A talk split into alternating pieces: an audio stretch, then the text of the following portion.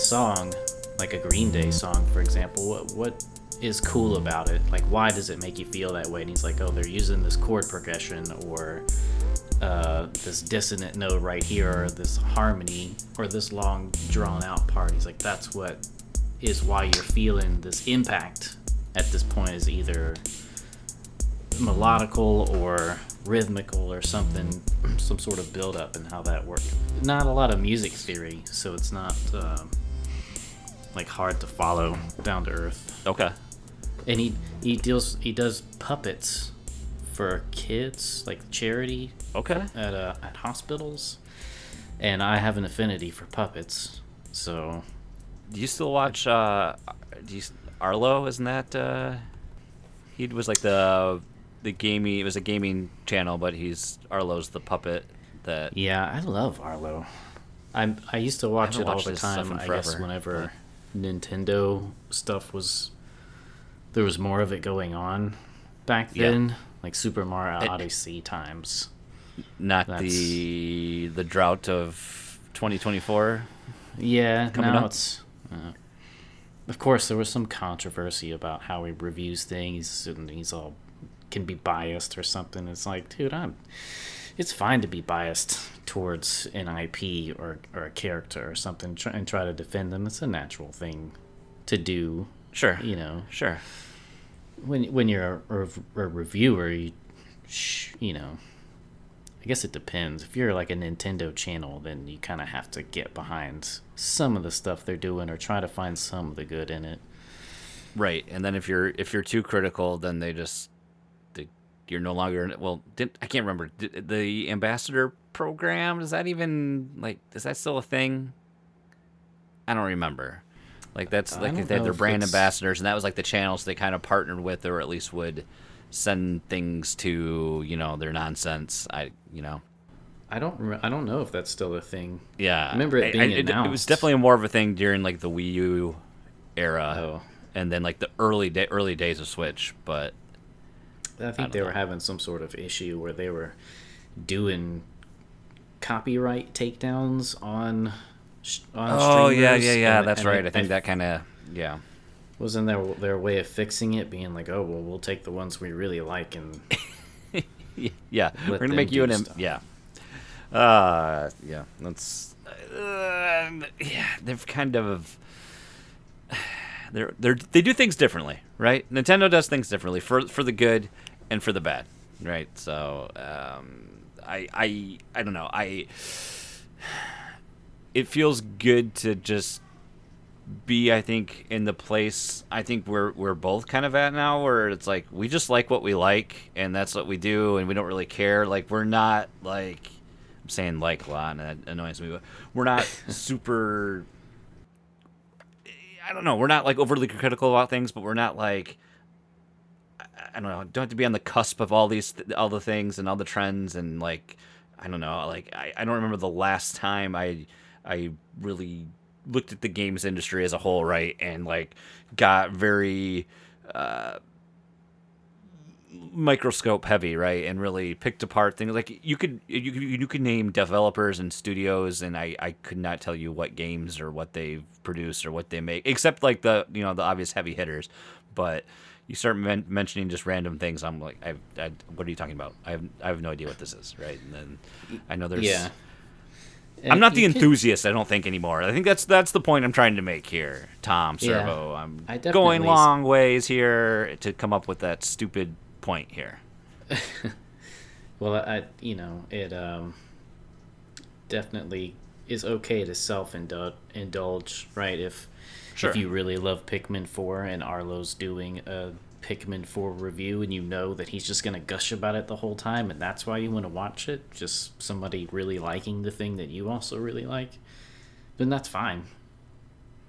You know, you don't have Yeah. to watch like the most critical Pikmin Four review and try to find where they're like, "Oh, you're wrong. You must have never played one before." Right. I- I think we we what it's uh what you know like you said it's a type of bias and we kind of search out reinforcements of our own opinions a lot and you you're going to typically gravitate towards I guess it's twofold. You gravitate towards uh, uh, reviews or opinions that are reinforce your own, right? or perhaps someone that you know uh, their track record right has been similar to your own, so you trust their opinion on things that you may not have a direct experience with, right? I I've really fallen off the YouTube content consumption just because I there, again there's so much time in the day I couldn't tell you the last thing I've seen of any of Doc's stuff or I used to always watch uh, oh gosh why can't I even uh, think of his name now? Uh, I still watch like Gaming Historian whenever his stuff comes out but um, oh son of a monkey why can't I think of his uh I can even hear I can hear the music for the channel I can hear his stupid intro uh oh my gosh, it's gonna bother the hell out of me. Uh, There's so many, man. I can't help you. uh, hold on, I got I gotta Google it. I'm sorry, everyone. Uh, I wow, Scott, Jesus, Scott the Woz, like. I always love Scott stuff, and then I, I haven't watched his videos in like a year, and now there's like so many, and then it's like I I have to watch them all, but there's so many to watch, I'm never gonna watch them all. So then it's like, well, I'm done. It was a good run. We had a we had a we had a we flirted with each other for a while there. Now it's done. Yeah. It's like this podcast. Someone will be like, "Oh, there's 426 episodes of Fluxtaposed." Well, I've missed 300 of them. Sorry, can't do it. You guys, you're Oh. dead to me now. S speaking of I- intro music, I went with my brother to downtown Austin to see Bit Brigade. Yes. Probably famous to me from the video from like 2003 MagFest where they did Mega, Mega Man, Man 2. 2, right? Yeah. Yeah. uh, and that always just blew God, me is away. it is it that old? Are they have they been around that long now? I, it I mean, I could be remembering that wrong. Could be 2013, but It's definitely uh, early. It's definitely early odds. So uh, I guess I should do this before you get into your story. Welcome back to the show, everybody. That's your ears do not deceive you. Tom Servo back on the show. How does it feel to have more episodes in under your belt in 2023 than Lucas Rose? I don't know. I, w- I was gonna say I I was uh, kind of hoping he would be in, in the seat tonight, but MIA again. I can't. I can't even get him to say yes or no, man. Can't even get him to say yes or no. That's right. I'm putting him on blast in public. People, chirp at him. Tell Lucas to say yes or no. Thank you. Uh, Bit Brigade, back on your story. Tell me all about it. I've been. Oh man, I I still two shows. I I well, I didn't know Mark yet. Didn't know the Loop Daddy greatness. Hadn't basked in the warmth of his robe yet. So like that show, I'll forgive myself for missing. Uh, but I still kind of kick my feet. Like Bit Brigade was one of the ones uh, played here locally. I think probably five or six years ago now. I think it was Bit Brigade and Proto Men. So like a double whammy of of awesomeness. And like I couldn't get anybody to go to the sh- like nobody was interested. And then I'm apparently too at that time too in my own head like oh I can't just go by myself. So forget it, you know. Oh, yeah, So. I kind of wish I wish I would have just sucked it up and went. Right. Uh, it's definitely worth checking out if they're if they're close by. I mean, there's um. So yeah, I don't know when when that video was made for Magfest. I don't know how long they've been doing it, and I actually actually don't know how many of the members from that video are even That are- still yeah. in the band.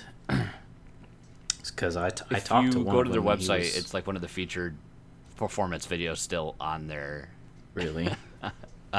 on the on the site. So, uh, real quick for anyone that may not familiar, what what is Bit Brigade? Who are they? What's what's the sh- what's the spiel? Why why why should we care about Bit Brigade? They are musicians that play video game music, and there's also they're accompanied by a speedrunner who's playing the game that they are playing the music for. Um, so there's no there's no stops. You know, once it's once it goes for a game, the the speedrunner completes the game, and during that time, the band is playing songs in the context of where he is in the game. So, for example, they did Ducktales. They played the intro song, then they played the channels or the level select song, and then they played the song for that level while the speedrunner was playing it. Then the boss music, and then back to the menu music, and everybody loved when they got to the the moon level. So that's one of the more loves the popular songs from the Ducktales game, and it actually was a banger. Uh, they also somewhat you know take some liberties with with the songs to make them rock a little a little harder Sure. Uh, or take slow it down to make it more menacing sounding or Sure.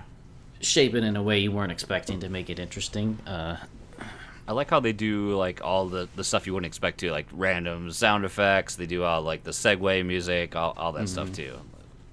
yeah it's wild like i said they don't stop like as soon as one song's over the drummer's already hitting the time for the next one and then it just right into it and they don't stop for 30 minutes i think for ducktales and then they did the original legend of zelda and that took had to have been 40 minutes or, or longer than that uh, but it was great because I was w- wondering how they were going to handle that. So every time he was in the overworld, they were playing a different overworld song from a, a they just chose from all the, all the games. So, and then the same thing for the dungeons. They would pick dungeon songs from Link to the Past or A Link Between Worlds or whatever, and play them and alternate them throughout the the game. Uh, so it was just high energy there and it was a small crowd it was outside Yeah. on a stage and they had an opener mega mega ran i think he just dressed Oh, no all- kidding. like a hip-hop Yeah.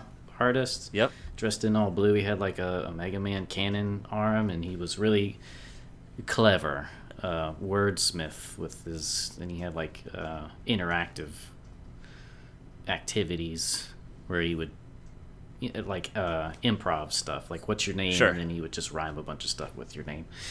So that was pretty fun. Uh, yeah so i went it was it was awesome. I think it was only 25 bucks. And my uh, brother and his his friend that were there they were both didn't really know about it before they went but they really really liked it Uh, Okay. my friend Mark said he was mesmerized through the whole thing. uh, and you're around, you know, there's a bunch of other nerds there. So when you're, you know, they're playing Legend of Zelda, every time he gets a, a shard of the, the Triforce, everybody like gets hyped about it and they play like the little Right, jingle from everyone's getting it. be- yeah. everybody just loves it. And you're like a part of that. Or whenever he would bomb a secret wall, everybody's like, hell yeah. Or when he- that. Burns that bush. Yes, there's a lot of bush burning going on. Uh, And- fun fact: uh, they were in my town in June, so I, I Oh, missed you them. missed it. Huh? Well, that's uh, whenever again. the guitarist said he joined the band, Oh gosh! All right. Well, and I was like, "Wow, it's Um, only been like three or four months. He must have like known all the songs pretty well." But to coordinate it with the the band and the and the speed runner, that's got to be hard, harder. um, let's see. They they're going to be in Detroit in November. Um, too bad it's the day before Thanksgiving. So. Oh, Oh wait, goodness. no, that was last year. Never mind. Uh, so yeah, I, I just yeah, they're I missed them. Damn it. So Well, uh, my my young my younger brother's bushes could could have been burned because it's it's a drought and they didn't water their trees, so their landlord is is trying to evict them and make them pay the cost of their trees because you they didn't get ev- water them. you can get evicted for not watering the trees. Uh, I think like they can't. He's not. They can't get evicted. They're being asked to leave, and I think they're just like, okay, we will. We're not going to because this is evict you. We're just going to ask you to evict yourselves. Yeah, because I mean, the guy's he's trying. you know he sent them an email trying to evict them or something, but it was like, like that's not how you're supposed to do it. So it didn't. They didn't have to honor it because it doesn't say They anything. do, they do the, things a little different down south. That's what you're telling yeah, me, it doesn't huh? say anything in the lease about having to water the trees. And the landlord came by and was just like, "Yeah, you should have been watering them, and because you didn't, you know, I'd hope you just leave before your lease is up." So they kind of like gave him the option to leave, and they're like, "Well, yeah, of course You, we're gonna." it's leave." not that I'm mad. I'm just really disappointed, and you should know how disappointed we are in you and uh, in a form of seppuku, or you know, however you pronounce that. Just, yeah, I just thought that just- was just a really strange thing. I would be mad, especially it's like a stage three drought here. It didn't rain for like three months. Everything, the water Wow. they did turn on the sprinklers for like a week or two. Uh, and it ran the water bill up to like eight hundred dollars because they they just like wa- water was so expensive because of the drought and Wow. there's like so, a the tiered usage- the- system. okay. Yeah. So once you got up to using so many gallons, each gallon was like two dollars Oh. or something.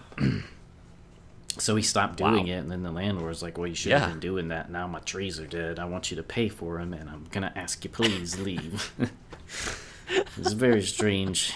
So they're gonna move like I- uh, more downtown, like it's gonna look like downtown um, in cyber cyberpunk. Like that's the kind of place they're moving to um, Oh, wow. Austin. Austin. Yeah. Okay. Just really- That'd be it. I have to imagine probably it's probably not cheap to live in Austin, and I have to imagine it's uh, an experience to live in Austin. Yeah, they're they're getting like a three. It's a two bedroom for three thousand dollars, and it's like right on, right across from the Google building or something. You know, Oh, something wow. fancy like that. So I'm excited because I'm gonna. see- I want to go check it out. I don't really. Right, I'm not a city just go- person, but I'll go check Yeah. it out and walk around once. I just I just rock the suburbs, man. I can't handle the city anymore. It's not too Yeah. too much for my blood. But wh- what is it that you're you're up to out in the suburbs? man i like that's the thing right we do it here in the show we compose show notes to keep ourselves our thoughts organized and like what's uh what's notable that's happened in, since the last we talked? And i don't uh you know some of the same struggles I, i'd say like we're still getting acclimated to school and that schedule and like my kid just being a gremlin at night um, dealing with the first illness of the school year already. So getting that out, out of our out of our way now he's been home yesterday and today. Luckily it's just been like sinusy stuff you know uh, runny nose and cough no fever or anything worse than that but of course uh, two days of him projectile coughing onto my wife um, now she's not feeling well, so, but hopefully, hopefully we'll get him in school tomorrow and get her a, a reset from him. Uh, work was had a stupid issue at work on Monday. Sale we've had, uh, I think in the past month, maybe month and a half, like three separate issues of all the all the the case is labeled on on the the Salesforce's trust is degradation. So we have degradation on the server. So I'm like, okay, great, but why does that make all my stuff not work? That's that's fabulous for our system. I mean, in, Sounds in like terms of what, it it- yeah, in terms of our function, what we need to do to like move our shipments, that's fine. But like any of our inbound and outbound communications, like sending, receiving data from some of our partners and sending data to some of our customer partners doesn't work or it's extremely delayed. So I'm like, that's that's great. And usually I don't catch it until it's already like an hour behind. So like when you have a shipment that comes into the system and you have a two hour window to say yes I want it or no I don't, but then you already it's been an hour, you've already lost an hour to get the shipment. And then you can't send the response. I mean, I have other, you know, methods of can go in through the back end or I have other connections that I can get it through, but it's just son of a, you know, it's just really annoying when that happens. And then on top of that, like I can view all the transactions that are just queued up to send, and I'm like, oh great, we're like four hours behind real time, and then I have to like kill all the jobs that run, run only the base thing, so I can like commit all the resources just doing the bare minimum to get caught up, and then slowly trickle things back on, and then you just sit there, and I feel like you're just, well, I stopped refreshing. I just, you know, I went to, got a an extension that auto refreshes my tabs so I can see okay what jobs are running here, and then it's just just annoying. And then I always have to deal with sales reps like, oh, we've got these load cancellations. I thought these were accepted. And it's like, no, because this is why. And I told you, like, I sent the email. I was like, if you need me to manually accept things for you, let me know, and I'll go right in and make sure you don't lose any shipments.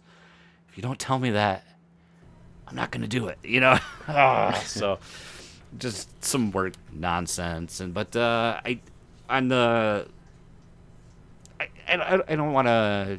No, I, I, I visited my I visited my some of my family uh, over the weekend too, and my, my grandmother had knee surgery like eh, I don't know how long back. She's like 92. I don't remember how long ago the knee surgery was to be exact, but just isn't doing great with the recovery. Just isn't like doing isn't doing the things she's supposed to be doing to like take care of herself. Like, and I think all of our my my uh, my parents are seeing that with their parents and my wife's grandparents, like where they just kind of don't do the they stop taking care of themselves great. Like like don't drink water like this. Start eating junk. Don't do that. Don't do that if the doctor says do these exercises they don't do that. You know you just have to be like that constant reminder. My grandma's just being stubborn with like not elevating her knee and she's had just having some complications too. But i also like think of like the past year.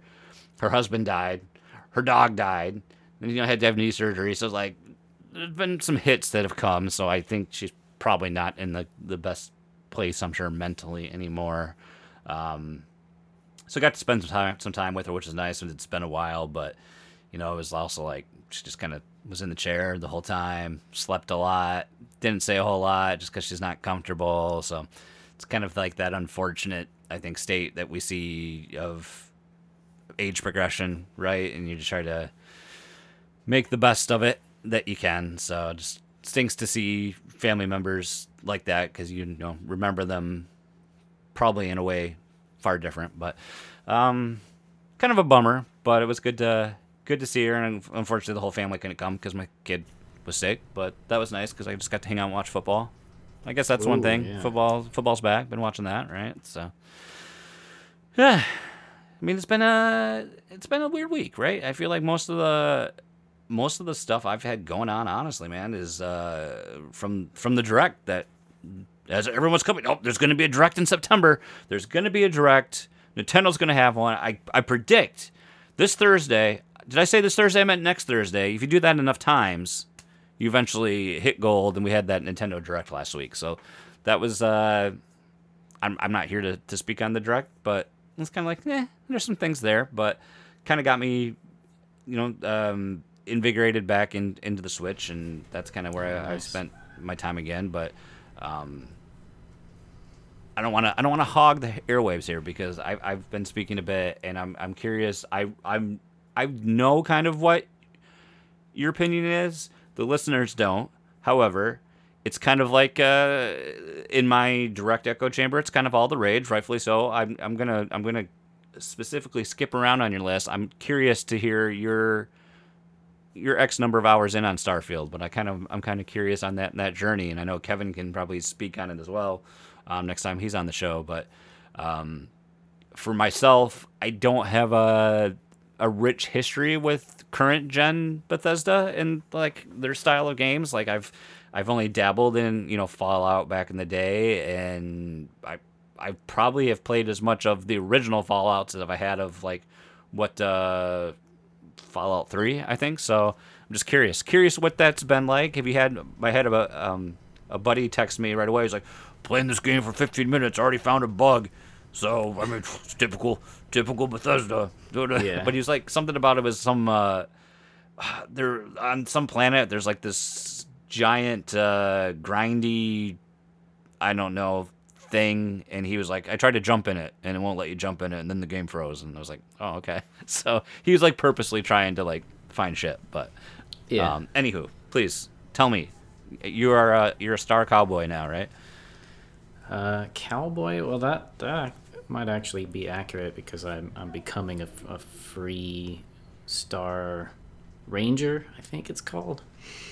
so there is like a there is like a town that looks like a little town cowboy town and I think that's what it's called, the Freestar Collective, maybe. But yeah, you get okay. deputized and you go out on a.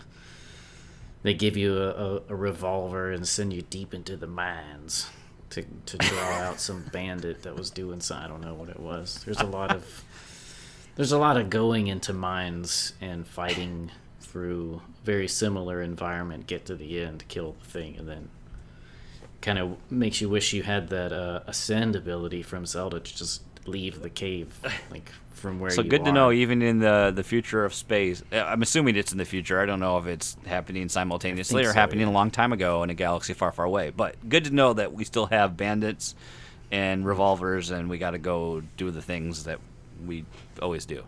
Right. Yeah. Life apparently, goes, also on, the finds a way. Cell cell phones cannot be used enter through the the uh, what it would be interplanetary So if you're if you're if you're on a planet and you just need to go talk to somebody on another planet, you have to physically go there and talk to them. You can't just pull out your space phone, be like, "Hey, it's the future. I'm in space. I just need to ask you a question." Our, You our gotta- long wave gotta transmitters don't do it, huh?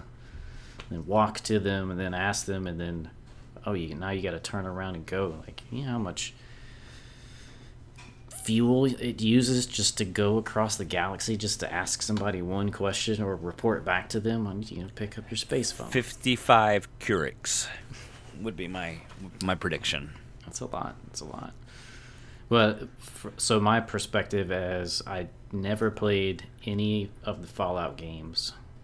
I played maybe 30 hours of Skyrim on the Switch. And I've watched someone play hundreds of hours of Fallout 76. So that's my experience with Be- Bethesda RPGs, I guess. Uh, Yeah. so I mean, there's a lot. There's a lot going on in this one. I I have 50 hours into it at this point. Okay. I don't know how far along I am in the story. It doesn't seem that far. I'm level 32. I'm just kind of having fun doing the missions for now, but I don't really know like what I want to do after that. Actually, I, I'm not really. Uh, so I, it sounds to me like a lot of people will play through a game like Skyrim and then turn Skyrim and then turn around and and be like, oh, I'm going to pick a different race and be a stealth archer this time. Just like go I, through. I don't know how you This- do that. this game doesn't seem like it kind of has that and the leveling up takes so long i would never want to do it again so if there's a, a new game plus i'm not doing that I, you know i, I Right. guess i could do Yeah. like find an xp farm or something like that and rush through it but i don't know i don't know what what you get so i'm kind of just enjoying talking to the different people doing the missions the, and finding guns and trying to level them up to see if they can become cooler you know do some like fire damage or have a cool reload animation or just like All that cool all that general. Destiny experience coming through for you. a little bit yeah but there's a lot that i actually don't like about the game um the, the, a lot of places are repeated um, so it kind of gets boring if I want to get some XP or some credits and I have to do a mission. I already know what that mission is. It's going to be go to the science outpost and kill the kill the bounty, get the bounty for the guy. Now, I,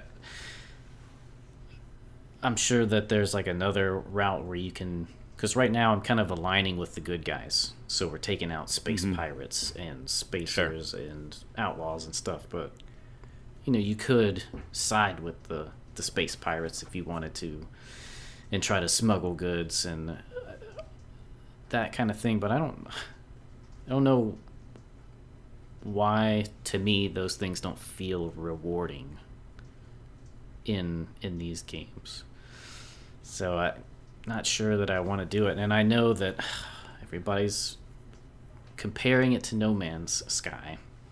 But I as was gonna as- ask you like how does that like the that feeling like having not played No Man's Sky personally and like the closest thing like I can take this experience and kind of wrap my brain around it and try to compare it to is if I in my head I take the flying on a planet of Starlink right and then flying into and then going into space and that whole even in, in that very much uh, smaller ecosystem, smaller contained experience. though. just how cool that was to just do that transition, right? Yeah. But then combine that with like, uh, oh gosh, what was the space flight sim? I uh, uh, whatever, whatever, Elite Dangerous, right? If I combine those two experiences, like this crazy space flight sim with that, and the, in my head, that's kind of what what it's a bit like. But um, with No Man's Sky, you had a lot more of that whole space exploration and travel and, and that. So I'm just curious of if there's some similarities there.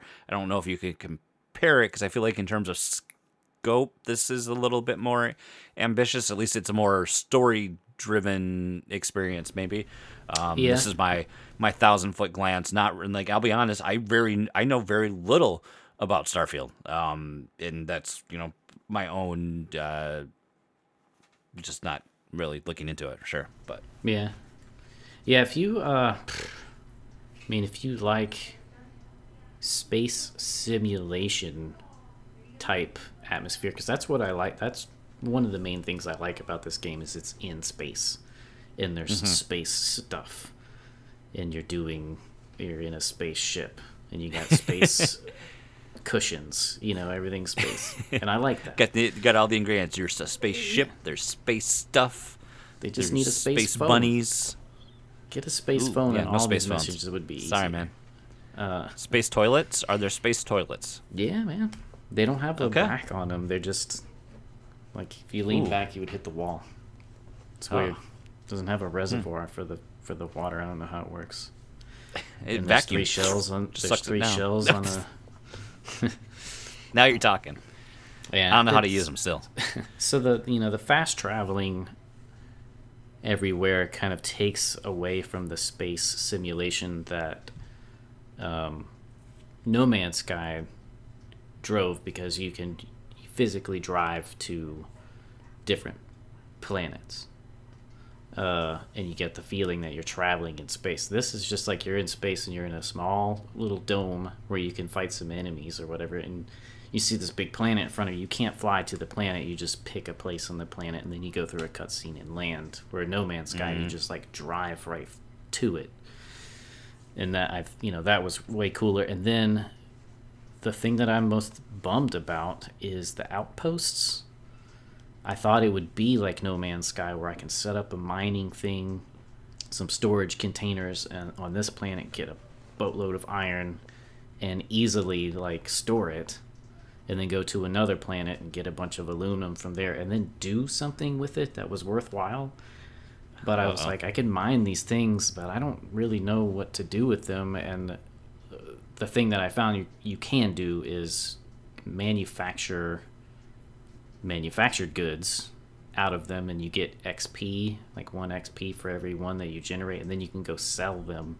So you can make you can get experience points and then sell the parts that you make out of the big mining operations that you set up.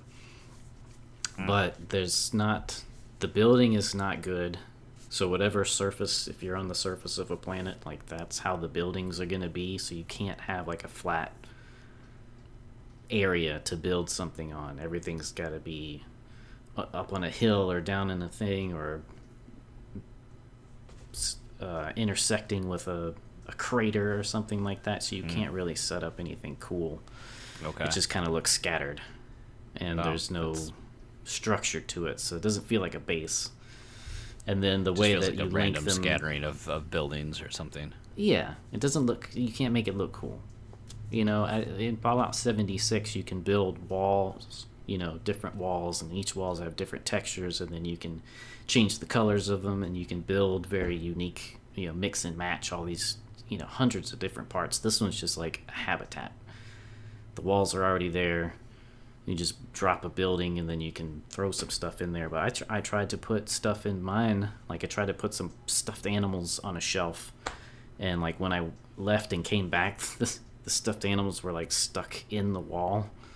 You know, so like their position moved or something. So and now I can't get them. So like I don't know. And every time I Now went there, it was it was telling me that uh, my research station was obstructed by something, so I couldn't use it. So I picked it up and went out to the middle of a field and put it there. there was nothing around and tried to use it. It said it was still obstructed.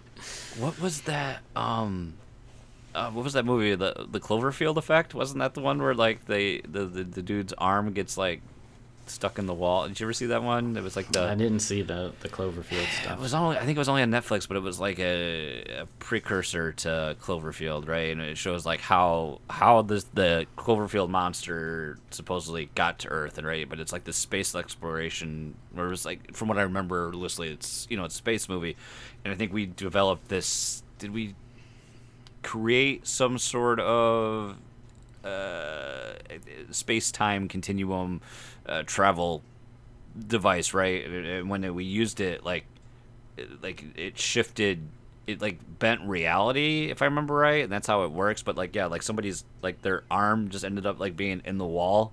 Like it when it split apart reality, it doesn't quite assemble things properly. Um, so that's just what it reminded me of because now your your stuffed animals are in the wall. So Hey, that sounds like the Philadelphia Project. I think that's what it's called. Whenever they were the the military was testing, um, some sort of magnets that could make a ship disappear by bending the light around it or something, and supposedly, you know, the ship did disappear and then reappeared somewhere far away, and people were like stuck in the walls. So it was almost like the the ship disappeared and reappeared somewhere else, and whenever it did, the people that were on the ship just like were stuck in the the structure of it. And the government tried to I gotta read. I'm gonna have to read into that. They probably Uh, made a movie Cloverfield. Paradox was the one. I'm. That's the name of what uh, I'm thinking of. Man, I'm gonna have to. I'm gonna have to read it. In, that's like, so like, fully contained inside like the the the walls, the hulls of the ship. Oh, like you know, you, this would be the floor, and the, and there would be a guy, his torso up here, and his legs down What? down at the bottom. You know, just like phased like into. stuck just like what the hell Yeah. I mean, this- a- this is all it's kinda like an me, like- Area 51 thing. It's like a did Okay. it happen conspiracy theory. well maybe in the old reality we used to be in it happened but now you know we we shifted realities and Now what did they you're say 2000 and whatever? That's that's the thing now. Um my son was like learning about the uh, he's learning about space after after time like last week at school and he was telling all of a sudden he's like there used to be nothing dad right? And then all of a sudden there were planets. The earth was like not there and then there was lava. So he's like explaining and so like this is funny because right before uh you know we we winding down the night i was talking to him and i was like so what is what is the what is a galaxy? And he's explaining to me what a galaxy is and then we're talking about you know all this stuff and he's like is there was there any other galaxies? I'm like yeah like the closest one but it's like millions of light year like i'm trying to explain to a six year old what a light year is right? And he's like but we couldn't get there because we'd be dead. I'm like right we, we can't get there. There's no way for us to travel that far. And he's like are there other people there? I'm like we don't know. He's like i think there's aliens. I was like there could be. I was like what if there's another aiden right there right now on this because he, he like he gets the idea of different uh um, different not different realities but different dimensions right? Because he watches this, the superhero shit on and cartoons right? So superheroes is transformers he already knows like different dimensions different realities and different copies Bizarro of world. yeah he already gets all that at six which is mind-blowing. But yeah here my six-year-old's talking about the big bang theory and the development of the cosmos and the swirling of galaxies and i'm like finally parenting is finally getting cool right so, Yeah, yeah, yeah. Chloe but that's that's really disappointed that you can't you can't travel like that like even like you think it's like such a, a small concept but just I, again just to, to reference starlink just the, like you see a planet and then you fly into the atmosphere and then fly down to the surface is fucking cool that's like Yeah. a cool like thing to do right it just feels awesome and like just have to always experience that via cutscene this kind of. Yeah, you can tell that they they they try to find places to to give you some immersion. Like if you want to go sit in in your captain's seat of your ship, there's like an eight second animation that you go through. You know, your chair's to the pointed to the side, so you like sit it in, and it goes and like does this, but it's it's pointless. Like you don't even need to do that ever. You don't. You, you can just open up the star menu and go to the planet and then land where you want to go. I mean, you'd have to like grab jump first and then do it. So it's kind of it. It just breaks it up. It's cool that there's so many Yeah. places to go, but I, f- I almost feel like man, they should have made less galaxies. right so you can kind of like make it a little more robust with what you do Yeah, now. like I, something just I thinking that like that what i've what i've read and just trying to think about like okay you that, that you've got to make these feel like they're actual a purpose of these galaxies right like they're i mean yes not every galaxy is going to be habitated uh, no, be, be inhabited right but like when you do you can't just have like three or four NPCs here, right? You got to make it feel like this believable world, and just like the, from an uh, ambition, creative standpoint, for me, I'm like, huh, you know, that just seems it seems tough, and I can Yeah. so I Well, kind of I you don't know, know, not to put words in your mouth here, but space is boring. right? There's the planets are. pr- I mean, they they kind of nailed it in the, in that respect. Like every planet basically is got nothing on it, and it's just barren. Like a majority of the planets and the moons are like that. There's just nothing on them. But you can set up an outpost there if you wanted to mine resources for. I don't know why you would want to, but the option's there if you want to. Uh, maybe later on they'll add more of a, of a reason to do it, but it. I mean that that's one difference that No Man's Sky has is it's much more fantastical and stylized. So when you're flying through a galaxy, there's like a planet that's like bright pink and teal, or um, you just like a, a dark blue or has some sort of like phasing in and out shimmer to it, and you want to go there and check it out. This this game's just like there's rocks. And you don't really pay attention to what they look like. None of them look cool or different. This game other. has rocks. And you're not like, oh, that's you know, that's a cool looking planet. None of them look cool, and it, it kind of just makes it boring because every planet's the same, and then every planet has the same reused mining and research outposts, and then there's towns, but they're hard to remember where they are. Like you're like, oh, I went to this place. Where was it? There's six galaxies that I visited, and there's eight planets on each one, and it could have been on a moon. So it's like I can't remember that, where the hell that was. That I went and found this thing, and you get and you get lost. Um, because the names of the places aren't memorable either.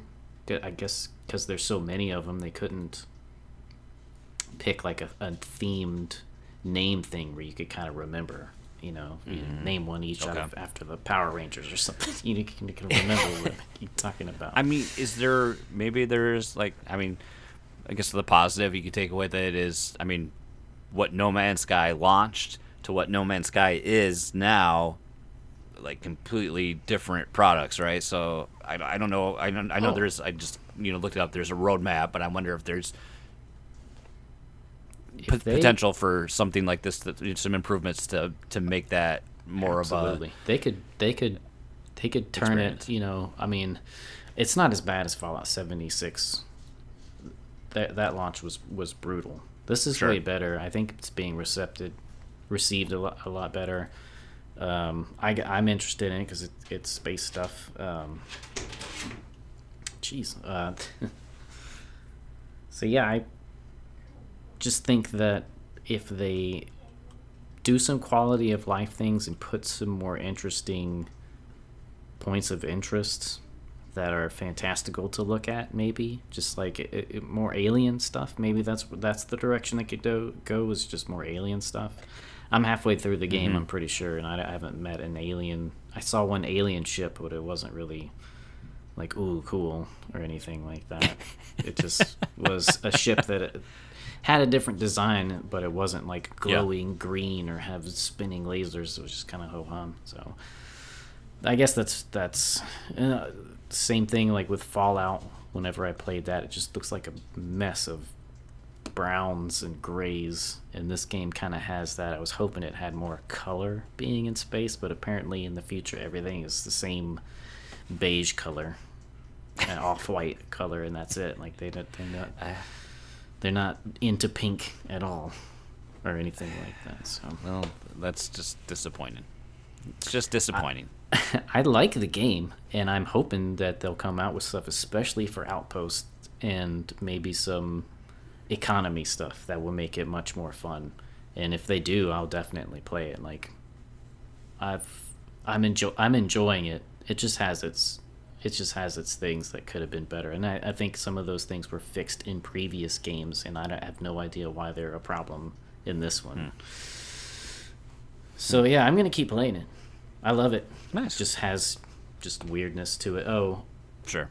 and I'm playing it on XCloud streaming. Oh, okay. And quick note there, it's been wor- it works great for me.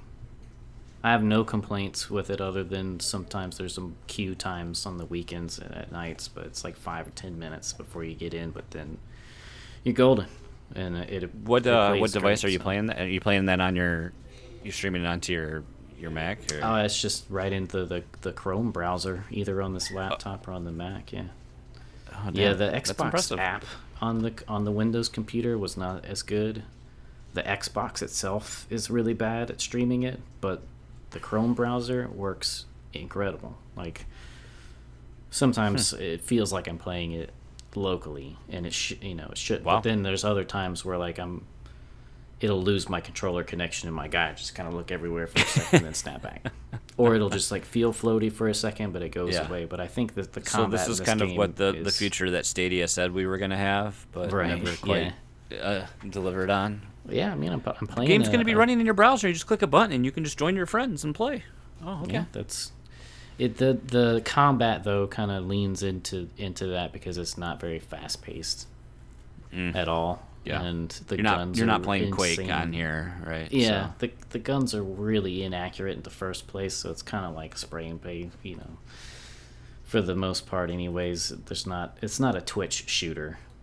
Right? You're just kind of you're literally floating around, you know, she's popping popping shots off, which is fun. Right. I like it. So Hmm. Okay. Well, I'm glad. I'm glad you're enjoying it. I mean, it seems like everyone. I don't have. I don't remember anybody who's like, "This game sucks. I hate it." So, um, that's good. I. I, I haven't. Um, I, I could have swore like it's it's almost spooky season, right? So, uh, my father-in-law dropped off some decorations that he made for like my wife uh, watched like how to YouTube, you know, how to make your own Halloween, this or that, or this, and so they got these spooky like fence that he built, and like it's all like twined together and looks all rickety. So like my wife's like big on like decorating the front yard um, this year. So um, in honor of spooky season, the point I'm getting to, like like she's already in the mood, like let's watch some horror movies. So um, I can't, I could have swore there was something else that we watched um, before this one I'm going to talk about, and I I don't. I can't remember. Like I know that we watched that one with Russell Crowe on Netflix, where the Pope's or the was it the Pope's Exorcist or whatever, which is I don't know. It's hard for me to take Russell Crowe seriously anymore. yeah, you wouldn't think the Pope needed his own exorcist on on the payroll. yeah, right. Just do it So- yourself, man. Yeah. So I I don't you know I don't know about that, but um we did watch and, I- and this is kind of like old news, but uh the menu is on there, which is stars uh, Anya Taylor Joy, uh, Ralph Fiennes, uh, Nicholas Hoult, and it I wasn't really sure what to make of it, but it, I like how it's um, a bit of like a as typical of these movies, like an examination examination of society, and like it's definitely uh, poking fun at the whole like food, the foodies out there that are like this this that whole experience of what food is now an art form, and it's not about your enjoyment and your um it's you know what you actually want for the food but it's like it has to unlock this other plane of enlightenment and an experience from the the craft and the art that of itself right? So quick dirty synopsis like you see this couple they're going like this this restaurant is like you know this renowned chef has this restaurant on this island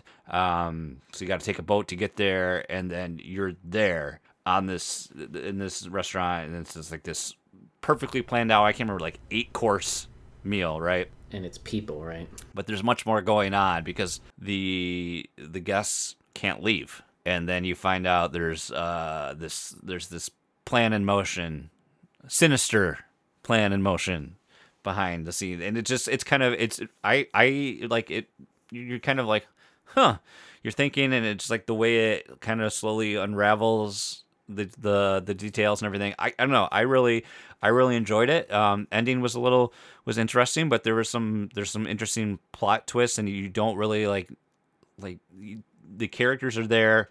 You're not really sure why are they're there besides the fact they paid thousands of dollars for this dining experience but they are there for a reason as well. Like they were selected for a purpose and it's kind of as you learn more about who they are as as people is is very um very interesting. And um i guess quickly i can add that we've continued to watch how to with john miller on hbo i think we're on the last season of that and that's just been a very interesting experience. Like his lens of new york and just life is just um, very interesting and i don't know how much he plays it up but he is very much um, the monotone stereotypical um, uh, just like that nerdy guy that everyone you, you know the voice and it's just hilarious to hear his interactions with with people.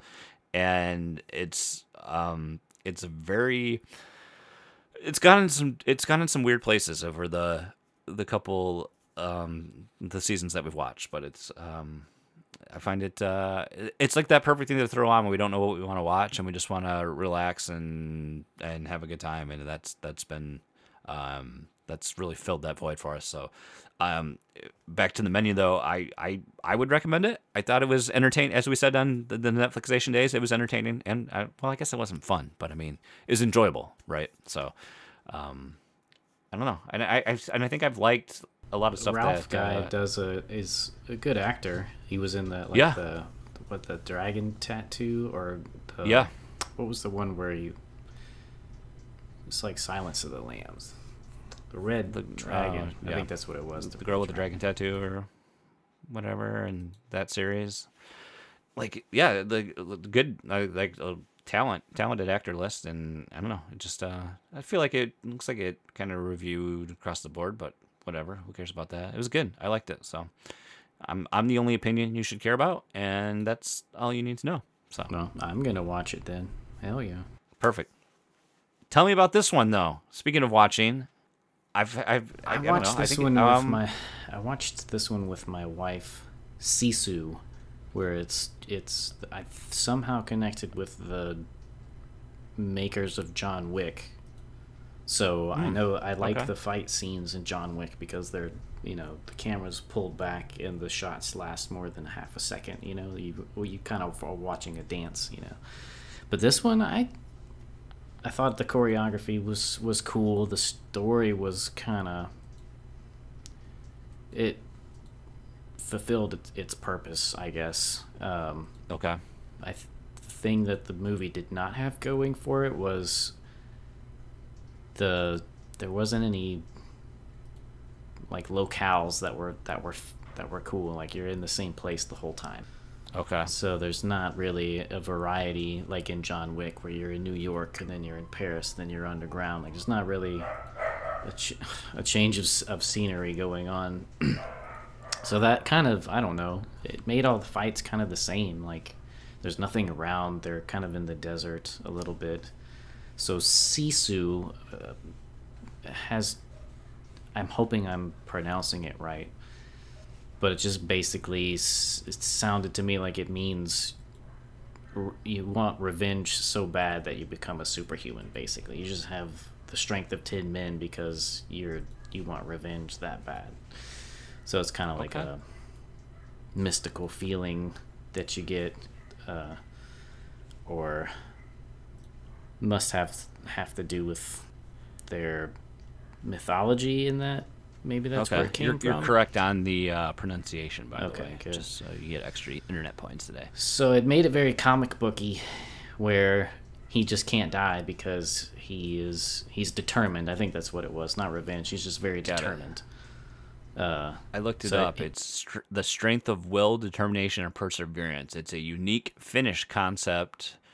Uh, the term can roughly be translated into English as the strength of will, determination, perseverance, and acting rationally in the face of adversity. So I'd say in this case, we're probably really the determination, the perseverance, and the will. That's like the, right. the at least the elements that we're keying on, and then So I don't. I don't. It doesn't level, really right? explain much other than he was. Uh, oh, he's a war torn person that went off to just live in the mountains or fields, whatever they have out there, and he's just out there digging holes, trying to find gold. Just living out his Okay. days, just hanging out, digging holes, and he find and he finds a, a lot of it, and needs to travel by horse through a Nazi occupied area to get to the bank. I think. So Okay. he just he doesn't I, just like everybody else. He doesn't like Nazis, so he's Yeah, fine. I you mean- know, once they're like, "Hey, we notice you have some gold. We want it."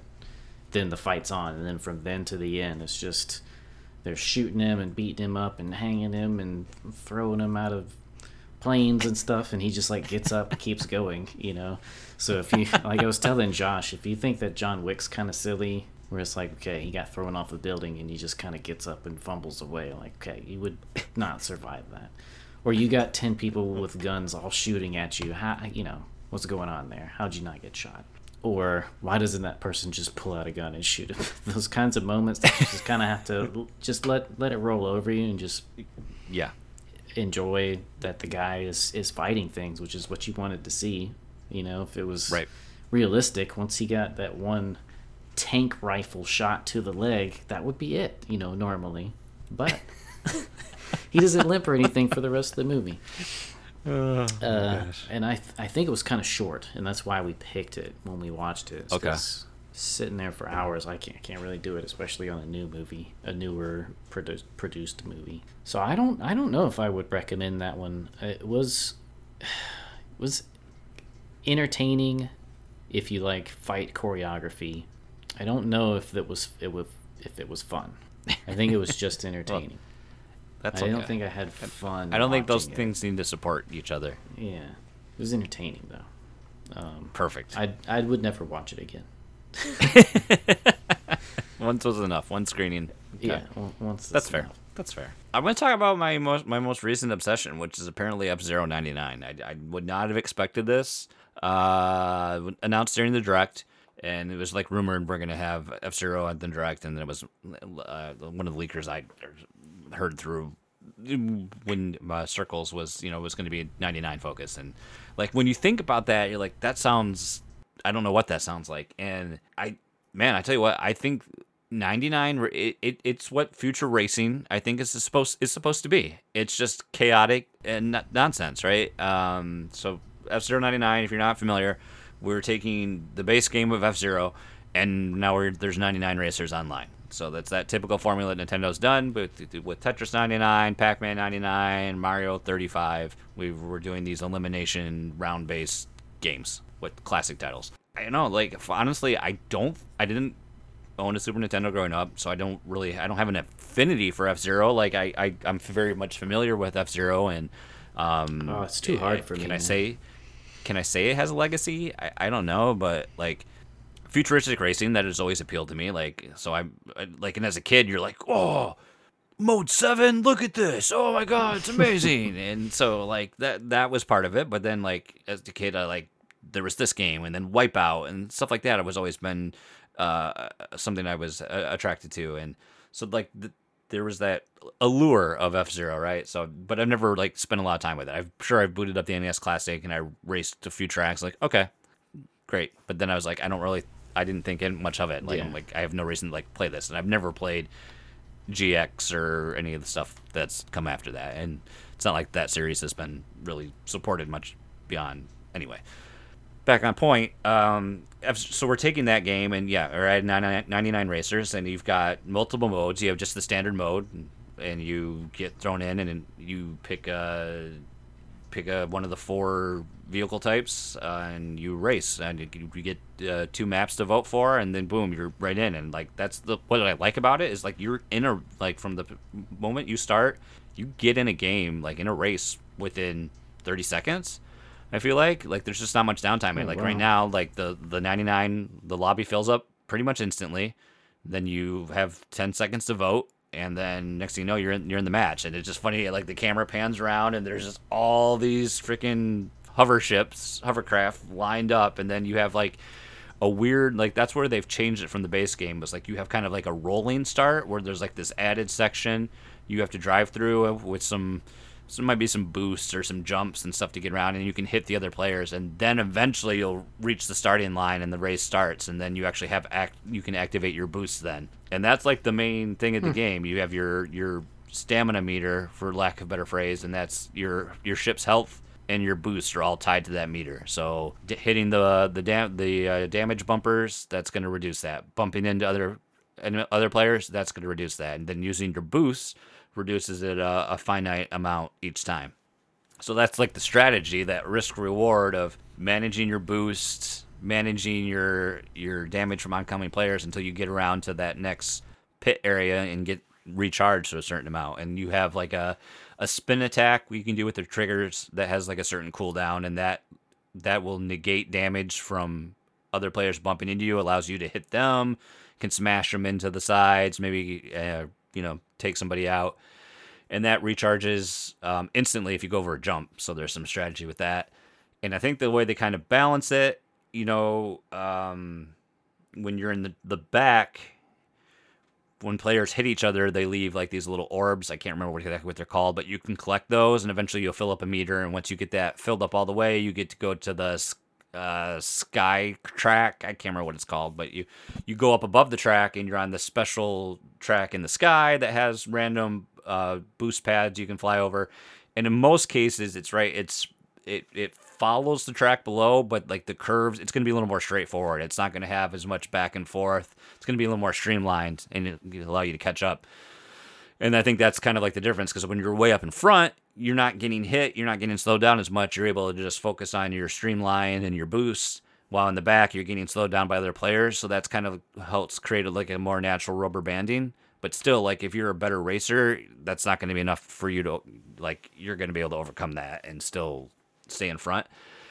And not that I've experienced it much in a standard race, but I think each lap, like it, it you I think it cuts out the you know the last 10, 20 racers progressively, right? So you have to be in the top, I don't know, uh, X percent to actually finish the, the four oh, laps. I right? see.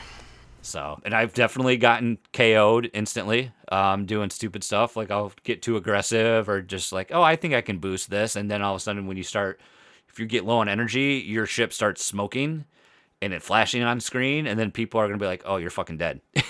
and they just, just destroy you. Because if you do knock someone out, it fills up your meter completely. So that's like the bonus. Like, if, I guess if you can get a lot of knockouts, all of a sudden, like you're just going to be able to keep boosting and really fly around the track. However, though, when you're way up in front, you don't have as many targets. And then to add another like layer into the mix, there's still like the random ships will appear too, like the the random enemy CPU crap that's just there, the little buggies that don't really they're not racers, but they're like obstacles. I remember them in the base game too, but they're there and they're more frequent in the front of the pack just as an obstacle but there's there's silver ones that you can just bump into. There's blue ones that people when if you get knocked out early you'll randomly get a chance to be uh i think it's called lucky bumper. And so the camera will switch and you see from the front of the ship looking back and you get to control it and you can like try to hit other players for like i think you have like 20 seconds. You get extra points and you can try to like damage them knock them off and you can detonate and get bonus points. But there's also a red one on the the track, and if you crash into that, it explodes and probably will take out about half your health too. So I've had many a good race where I'm like, holy shit, I'm gonna do it, I'm gonna win, and I've hit one of those, and it just, just takes takes me out, just destroys everything. So I don't know how many races I've done. I've gotten second is the best, and um, which feels like an accomplishment, right? But the, like these are just the you know that's just the one-off race. Then they have the random modes that pop up too. Like they have harder tracks that you can do. Uh, a mini a Mini Prix, which is three races, um, and your points carry over like a Grand Prix style. And then they have the actual Grand Prix, which now only pops up. I don't know what the time interval is. You got to spend tickets to do it, and it's five races in a row. I've only finished it successfully one time. I've always crashed out. I've always blown up and crashed out on the last track, trying because it's freaking hard. Um, trying to get aggressive. But by the time you like that's really fun in the Grand Prix because then, you know, you're taking eliminating X number of players each race, and like that last race is only 20 players, so it feels like a pretty actual like feels like an actual race instead of the chaos of having 99. But that's like the thing like when you're up in like the top 50 of the pack and like it i don't know it just feels like what i expected futuristic racing to feel like you know it's you're slamming into each other there's a, it's a, it's aggressive um and it's just like it's intense you know for playing a game that's as as intense as a 16-bit sprite based racing game can be right so very surprised that i was this hooked on it for me it's very much that easy like oh i got uh, 10 minutes here I'm gonna boot it up, do a race, maybe two, and then just walk away. That's it's like it, it's filled it's filled that void for me. But I think also like I've with people probably know too, like it's easy for me to get like hyper focus on something that's a challenge, and I got to try to ram my head through that wall. So for me, like I'm definitely in that pursuit of getting that first win. And then I don't know after that, maybe I'll be like, yeah, okay, and then back off for a bit. But it's just like that. Okay, one more race, one more race. It, like it, it's very much um, that dopamine for me is, I'm chasing it right, and Yeah, it's cool that there's um some random unlocks too. Like you can get different um different color combinations for your the cards or not Some cards, but your craft. stuff. Yeah, which is just nice to differentiate from the base game where the Blue Falcon's blue, uh, Gold Fox is yellow. You know, they're like they just had the you had the blue you had the blue ship, the yellow ship, the pink ship. You know, the, now there's like weird color. There's all the different color combinations. Some have like unique designs, and you have to do various things to unlock them. And then you've got like a little player card with some stuff. And I guess that's the last thing I didn't talk about. There's um when you're actually in the game, you can rank up or down, and that's all by they have what's called a rival system. So when you enter a, a race based on what rank you are, uh, alpha numeric, right? From I'm currently almost A minus. You'll get matched up with four players similar to your rank, like probably you know Okay, B good. plus B, you know whatever you are. And then through during the race, if you as long as you beat one of your rivals, your rank will go up. If you beat all four of them, your rank will go up a bit more. If you don't beat any of your rivals, your rank goes down. So that's like how you rank up or down just by beating the Oh, rivals. man. It's not so much about getting first place; it's about beating the rivals. So it's kind of cool. And then like when you're doing the Grand Prix, depending on like where your rank is in the Grand Prix, your rivals will be the two people above you and the two people below you. So it'll constantly shift based on where you're placed in the Grand Prix. So Well, I mean, it it definitely looks cool and like colorful and fun to play. And if the races don't last that long and it's a, and it's a, addictive, then I mean, that sounds like a hit right there. And it's free for. Uh, well, I mean, it's free, have to have right? It's just you have to switch have online, so it's free to free to like for most people. I mean, not free, but I mean technically, it might as well be free, right? You pay me for that privilege. Yeah. I did. I did. Uh, yeah, I think like probably two and a half to three minutes is how long a race is. Four laps around, you're only about twenty something seconds a lap. Doesn't take too long. Yeah, I want. I don't know. I mean, I should. I should check it out. I got new Joy-Con controllers, and I barely use them. I try. I tried to play um, Borderlands with Mm. the Joy-Con, and it was just. It's awful. I can't. I. This is the worst controllers ever, man. i'm trying to I play play, it this game. I Don't ask do me it. why. I, I play better right now handheld with the Joy-Con than I do. I've only played it docked a few times, and I think I've just gotten so used to the the Joy-Con, and and I, I don't know. You would think too, you'd be better off using the D-pad just for the like it's not an analog input, right? But um, maybe it is. Maybe they did update the controls a little bit for it allows for I don't know. It's I'm not gonna go into theory here, but it's fun. I'm having fun with it. I guess that's what it matters, right? So Yeah. Oh yeah, for sure. Yeah, I was hoping. based on my friends, based on my friends list, I'm the only person that's having fun with it. Oh. It's like I've I definitely sunk I've sunk more time than every other person on my friend. There's like I think there's only like four, maybe five other people that have played it, and I've definitely played it a lot more. I had to clean my friends list up recently. I think last year, just was playing. I think I was just trying to enjoy playing video games, and you get the little pop-up Mm-hmm. notification. I was like, I'm sure you can turn this off, but I don't even know who that is. You know, like, Right. There's Uh, no. Well, how many times did you like probably have a halfway decent match and smash, and someone's like, Right, sent you a friend request, you're like, oh, it's perfect, and accept, and then you never played with them ever again, and now that's been what three years ago. So So, what system are you playing Sea of Stars on? I think you're the same at about where I, I stopped playing. I'm I'm playing it on Switch just because I knew, um, again, RPG. I wanted like the ability to play anywhere, um, which still has me kind of looking at a Steam Deck, but probably not really seriously.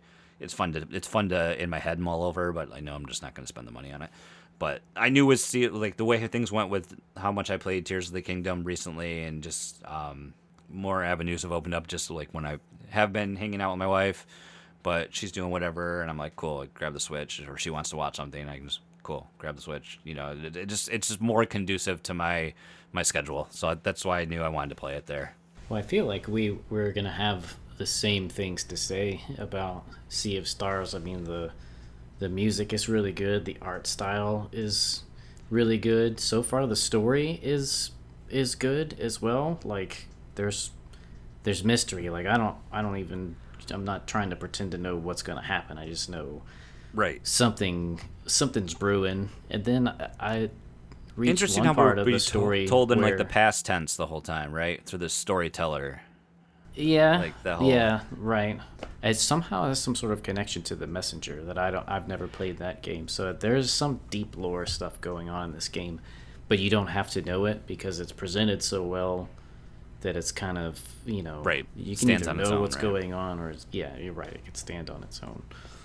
But yeah, so I'm there was one part of the story I, I was surprised of and I wasn't expecting, and I forgot that that kind of stuff happens in JRPGs or just RPGs like like these the specifically like Chrono Trigger and and all, all of those. There's always story twists and character twists and, and it's like a little soap opera drama sometimes Right. with uh, what happens and some catastrophe will strike your group of people. You know what I mean? So I was yeah. like, I eh, like how know, it they- um it breaks the fourth wall a little bit too, and sometimes too, like some of the characters' comments, and they they make definitely make fun of RPG tropes as well. right. Yeah, uh, one of the pirates' names is just cliche. Yeah. Uh, yeah. And then I think one, uh, one of the pirates does a funny little dance and it's like teasing you with with RPG tropes. Like, don't you want to don't you want to go to the next town where the merchant just mysteriously has a little bit better items than they do here? But they still live. yeah, Yeah. that's what. Haven't you ever noticed? The further you go north, the items are better, and yet the blacksmith sells you stuff for 500 gold apiece, but still lives in a dirty shack. yeah, yeah. So yeah, it's, it's very char- it's very charming. The characters are charming. Um, the art style, the music, the the. Tell me about the the combat a little bit because that, I'm not good at ex- explaining that or explaining like why it's why it's fun. Okay, yeah. Um, I mean, I'll do my best too. What first of all, what I like about it is, you know, and typically I find like in sometimes in RPGs, especially like I, I would say it happened for me in Chrono Trigger as well. Um, and what you see in a lot of RPGs is like that that grinding you have to do on it. And so far, like I don't know if this game like I feel like every enemy is placed there, and like you only encounter enemies that are on the screen, right? And like that, there's no transition battle. Like it just immediately battle happens. So I feel like the enemies are placed there purposefully. I don't know, and I don't know. Maybe maybe grinding could be required. I don't know. I think if you do leave an area, I think there are respawns and you can fight enemies again. But otherwise, you're not like there's no random encounters. That's I guess the point I'm making. So, like I feel like the, everything's intentional with how much experience you should get, and your, your progression should be kind of directly tied to where you're at. Your your character levels should be directly tied to the progression and your experience. Anywho, with that said, like the one point I was trying to make, like with RPGs, you, kind of get into like this. Uh, you kind of, for me, I think you kind of get tunnel vision after a while, you know, and you're like, well, I know I'm just gonna do these. You kind of do these same attacks, and then it's kind of like just autopilot. You're just kind of navigating the menus. Battles over, get my XP, rinse and repeat. Where Sea of Stars is a little different. Like you have, you you, know, you have your attack, you have items, you have skill, and you have combos.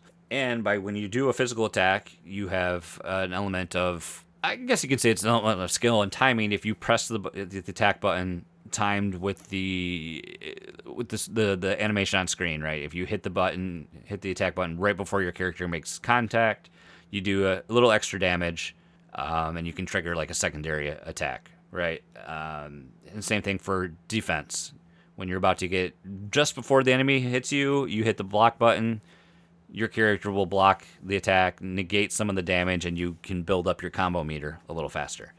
So that's kind of like the the base level of the combat, and then you know your skills are the typical, you know, use whatever sort of mana. On the flip side, to regain mana, you can use an item, or every attack you do, you generate three mana points. And I, I don't know if that scales as you get higher leveled or not. So that's like kind of the balance of using using your mana, replenishing your mana. And then on top of that, when you do a physical attack, there's these little orbs that drop on the ground, and you, your characters can channel those.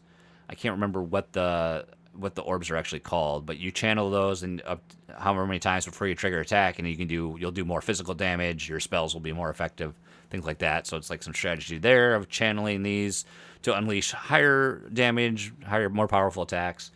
Right. And on top of that, you have your combo meter, much like in Chrono Trigger, that you build up points and you have different combos that you can unleash based on how much um, how much reserves you have there in the combo meter, and those don't take any uh, mana to use, so you can kind of use the like if you have them, you definitely want to use them. Like I find right now, like the the heal all ability is definitely kind of feels like a, little, a bit OP because you can Right. trigger that, almost fully heal the entire party for full hit points with no no negative cost to your mana pool, which is really nice. I'm terrible at, at these types of games, and I, and I tend to play them for a little bit, and then, like you said, just kind of get on autopilot, and it's kind of the the Yeah. fights are the same. Um, this one does a couple of, of things to keep it more interesting. Did you play than- Secret of Mana?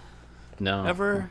Because I, I No. feel like that's the game that I, I've definitely played RPG that you had to time the attacks, and I feel like Secret of Mana, if you timed your attacks, you at least could do more damage or have a chance at a critical attack or something. 'Cause I, I've definitely played games with the, the blocking, this a similar blocking mechanic or Yeah, you Super know, Mario attack bonus type RPG had it Mm, for sure. yep. Uh, the Thousand Year Everyone's Door. favorite Paper Mario. I think the Paper Mario games had it too. Yeah. So, um, yeah, that was something I could not do on XCloud because the the delay is enough to where I could not time my attacks right. So, I was gonna miss most of the game or, or some of the satisfaction of fighting by playing it on XCloud. So I played it on a I played it on con- on console to, to fix that on on the Xbox. But then um, also the the fights. So it's the fights have the the combo meter on the enemies Oh yeah, I didn't even that touch you on like that. Match elemental damage to to break them before they do like a big a big attack. It's like they're they're like channeling a spell, right, or whatever. and yeah, like it's it's there's, like, a little uh, puzzle yeah. kind of to play while, while you're battling. Plus, you have the little orbs that can change your elements or charge up your or cause elemental damage, and you get the different elements. One thing I like about it is the kind of has that that weirdness of um, Super Mario RPG where you get weird uh, companions to to add to your group. Like this one's got the the cool things where she could do a portal and and zip through the portal, or uh, Mm-hmm. and I've seen in like the trailers and stuff. There's like a little cloud man or something, or he looks Oh, like yeah, a yeah, yeah. glass filled with liquid. I can't figure out what it is, but I'm like, see, that's a cool, just like weird character design. want that, I'm sure his guy. attacks are cool too, and they're just wacky and fantastical, which fits into the, which makes it a little more interesting than like Final Fantasy, where you have a, a couple of you know waifus and husbandos or whatever, just kind of all look the, the same uh, Yeah. style. So yeah, Super Mario RPG like where it's just like you have a marshmallow man now. Like okay, I can live, I can do that. Uh, he's called the Living Glass Golem, or Golem, I guess I Okay. Do you think you're gonna you're gonna continue on with the game until the end, or I, I hope so. I mean, I don't have like anything else like pulling me in right right now otherwise to like kind of distract me. So I've been really good at like purposefully. Well, I say that, and there's some games I abandoned, but um, kind of sticking riding something out. Like right now, my kind of goal is to play this and get through it in time to jump into uh, Super Mario Wonder, and then after when that, that when does that come out? October or something. Oh, it's soon. so not much time. And then um, I, I I don't know if I'll jump in Super Mario RPG right right away or not, but I, I mean I, I definitely want to play that. I want to play Thousand Year Door, um, which feels like a lot of Mario, uh, Yeah, unfortunately. Well, but I wonder why. they get they're capitalizing. it's not like it's a popular right property now. now. right? Too bad they waited so long though. Don't have anything coming out. Like it feels like. Were they did they not were they worried that that movie wasn't going to be successful or something? I don't I know. mean, I would I would have been worried. if the, I mean, the track that- record shows, yeah. Yeah, you can.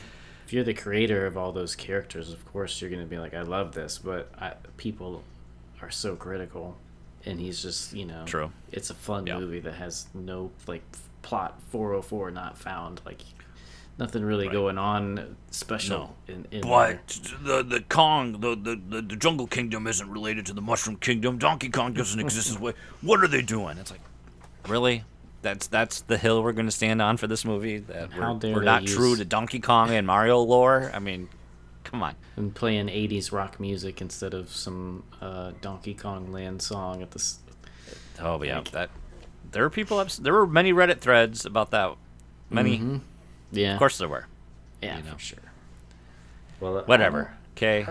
I Whatever. might go but back to Sea of Stars and, and play it, but I, I tend to s- I don't know with the with those games. Once the adventure like really starts to get going, is whenever I get tired of the combat. Mm. that's kind of what happened to me in Xeno, Yeah. Okay. which I I want to go back because I really I really like the game. It just got derailed, and now it's like. It's like that, you know, like it's a big thing to get back into, and that's what makes it feel daunting to try to, you know, pick it back up. I guess. Yeah, I mean, I can see that with Xenoblade because it's really there's a lot going on in the in the com- in the combat on there, but it still can get boring. I guess at least it did for Yeah. me in Xenoblade Three. Like by the end, I had my system. It, you do this, do this, and every time I do the combo and then smash them, and I'm OP, and I'm just like, why am I playing now? I just wanted to get through the story. Whereas Sea of Yeah. Stars has the the runes where you can put it on easy mode. I might I might just do that so that because I've seen you know in the trailer they have dragons and these cool bosses, but I don't want to have to really try that hard to get to see that stuff. Yeah. I just want to get to it and and yeah, you experience just want to it. experience. Well, And I, I think th- I think there's nothing wrong with that too. Like you want to experience the story, right? And then like sure, experience it then I'm- like how you want to, right? And I think it'd be more fun to experience it that way than just like, well, I'm just gonna watch this so and so.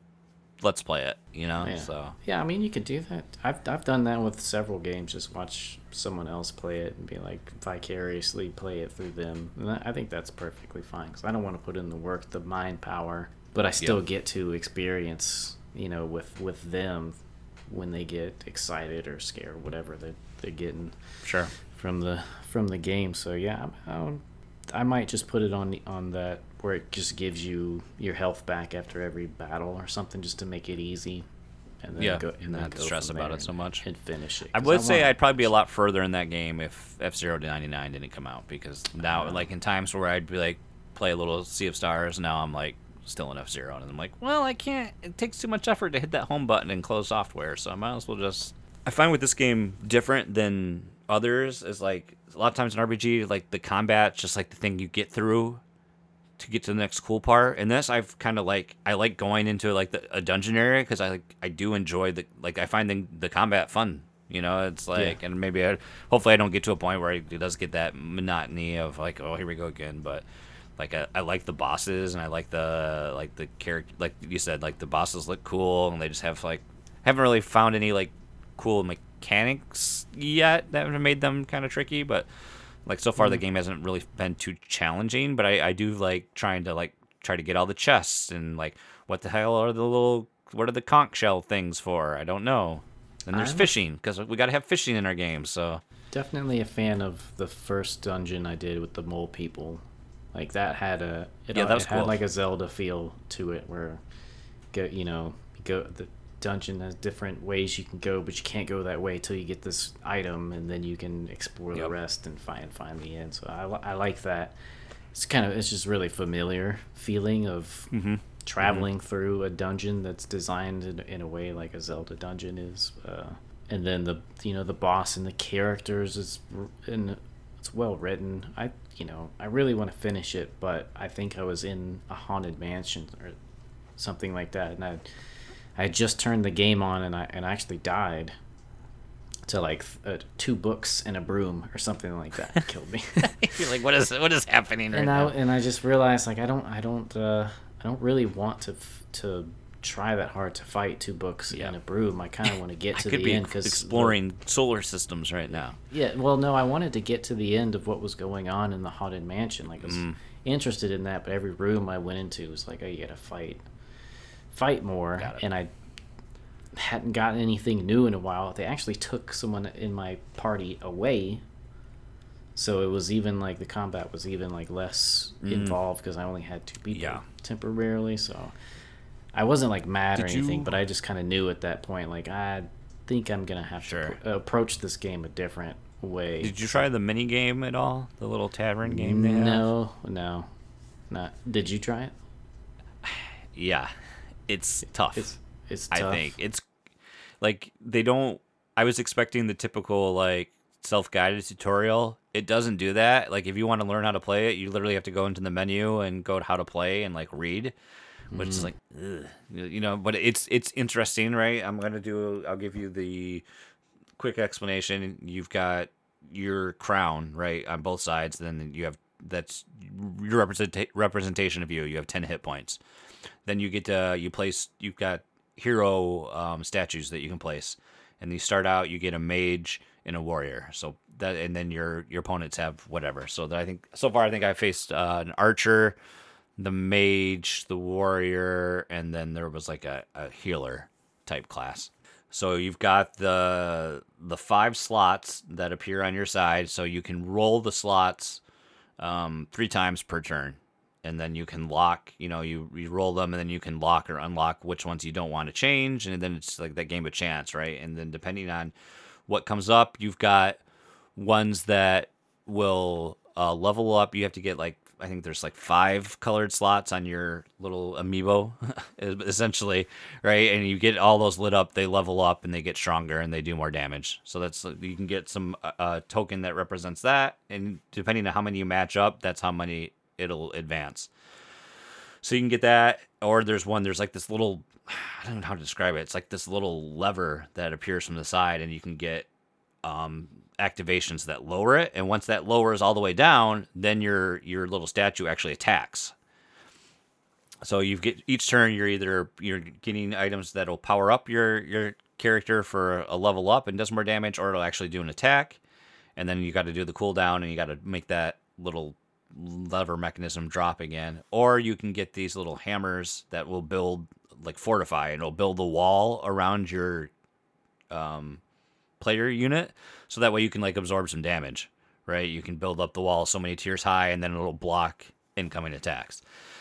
So that's like the my Creed's explanation of it. I I won a match in the practice mode. I tried doing the champion mode, which I think you can actually that's like the mechanic and you can like when you win that, you get that's how you can get like more figures and you know Okay. diversify your your deck so to speak and you know, let's face it, all RPGs, it, it's it's complex. I, I saw Garrett G. Bland there post about it, and he was big into it, which seems like something like that he would gravitate towards. Let's face it, all our RPGs have this. Like Final Fantasy, I don't remember, did Final Fantasy have a card game? I can't remember, but then like almost all the RPGs have had like this weird deck building, like triple triad. Oh yeah, Final Fantasy VIII had like the triple triad thing. Xenogears had like, a, a card game. Like there's always something little extra. It's like it's you got to have your Gwent, right? So I Yeah. mean, uh, I it was cool, but it also feels like a bit. I mean, just explain it to you now. I'm like, Jesus, it, it, it's a bit bit heavy to like wrap your brain around a little bit. It's a, it's a bit much to take on, especially if it's all optional stuff. Like what do you get? Maybe eventually some trinket that'll let you do twenty percent more damage when it's sunlight against a dark enemy. You know, something like you know, it's gonna be some weird reward or something. I don't know. Well, I, I mean, I feel I feel lucky this this time 'cause last time I was not gaming at all. I was looking for something. And Sea now, you now you're in. Now you're in the thick of it. Look at us. Look at us both. Look at us now. Just living our best lives here. Sea of Stars kind of brought me in, and then I, I don't have access to it all the time on console, so I started playing Final Fantasy or Fire Emblem on Game Boy Advance, and then Starfield came out. So I'm kind of going through, feeling out which one uh, you know is. Uh, I feel like Starfield's got got me the most out of out of those three, which is enough. I mean, like I said, 50 hours. I don't think it's been out that long. I played it a lot. Uh, Hey, and I and I've got another 50 hours for sure in it with the ship building and the outpost building. So I mean, I'll be, and hopefully that carries, I you know, that momentum carries on to a new game after. That's what I'm hoping because I don't want to drop off again. yeah, that's what we're all. That's what it's about. Building the building that experience and then uh, getting reigniting that uh, that passion, right, and getting it flowing on to the next experience. And Oh, for sure. Yeah, I think a lot about the game design when I'm playing a game like Starfield. I'm like thinking about the decisions the developers had to make in order to make it like this and what you know, mm-hmm. why can't I just do this? Well, maybe you can't fly that fast because the game wouldn't be able to keep up with generating all the scenery that you go through. You know, so I'm I, There's I'm a method of to the like madness, that. is and what you're telling me. yeah, I kind of understand the programmer point of view a little bit. So I'm I'm a lot more forgiving than some people and are like, oh, this game's crap. I'm like, you go try to make a game, man. It's, it's hard. What are you talking about? You're about? like walking through a door, and all of a sudden, like the Zach Galifianakis gif of him from Hangover, and doing all the math in your head, and you're like, well, "This is what's happening behind the." You're like seeing Yeah. like the you're like Neo, the code separates, and your the game separates, and you can see the code inside of it. And you're It's like I took a pulling apart the Matrix, pill. man. Doing the Lord's work. Someone's got to do it. So, huh. Well, now that I've burned myself out describing this freaking mini game, that that is gonna do it for this week. Thank you everyone for listening and hanging out with us. As always, we got those special people: Tyler Allen, Tom Servo, Brendan Myers, Skinny Matt. You guys. You're Arbiters of Awesomeness. You're one of them. Look at you. and So that we still got that Crusader of the Legion, Edwin Callow. If you want to join the like, the Flux Legion, patreon.com slash fluxtaposed. Playing us out. You know it. OC Remix time. Super Metroid tonight. Flooded Caverns by Varia. This is uh, range of the music of one song. Uh, Maridia, the rocky underground water area from uh, Super Metroid 1994, the Super Nintendo Entertainment Super System. You know this game. A lot of people know this game. If you don't, you should probably play it. I did, and it was good. So that's going to do it. We're going to play this remix. Get out of here. Uh, stay awesome. Stay safe. And we'll talk to you on the next one.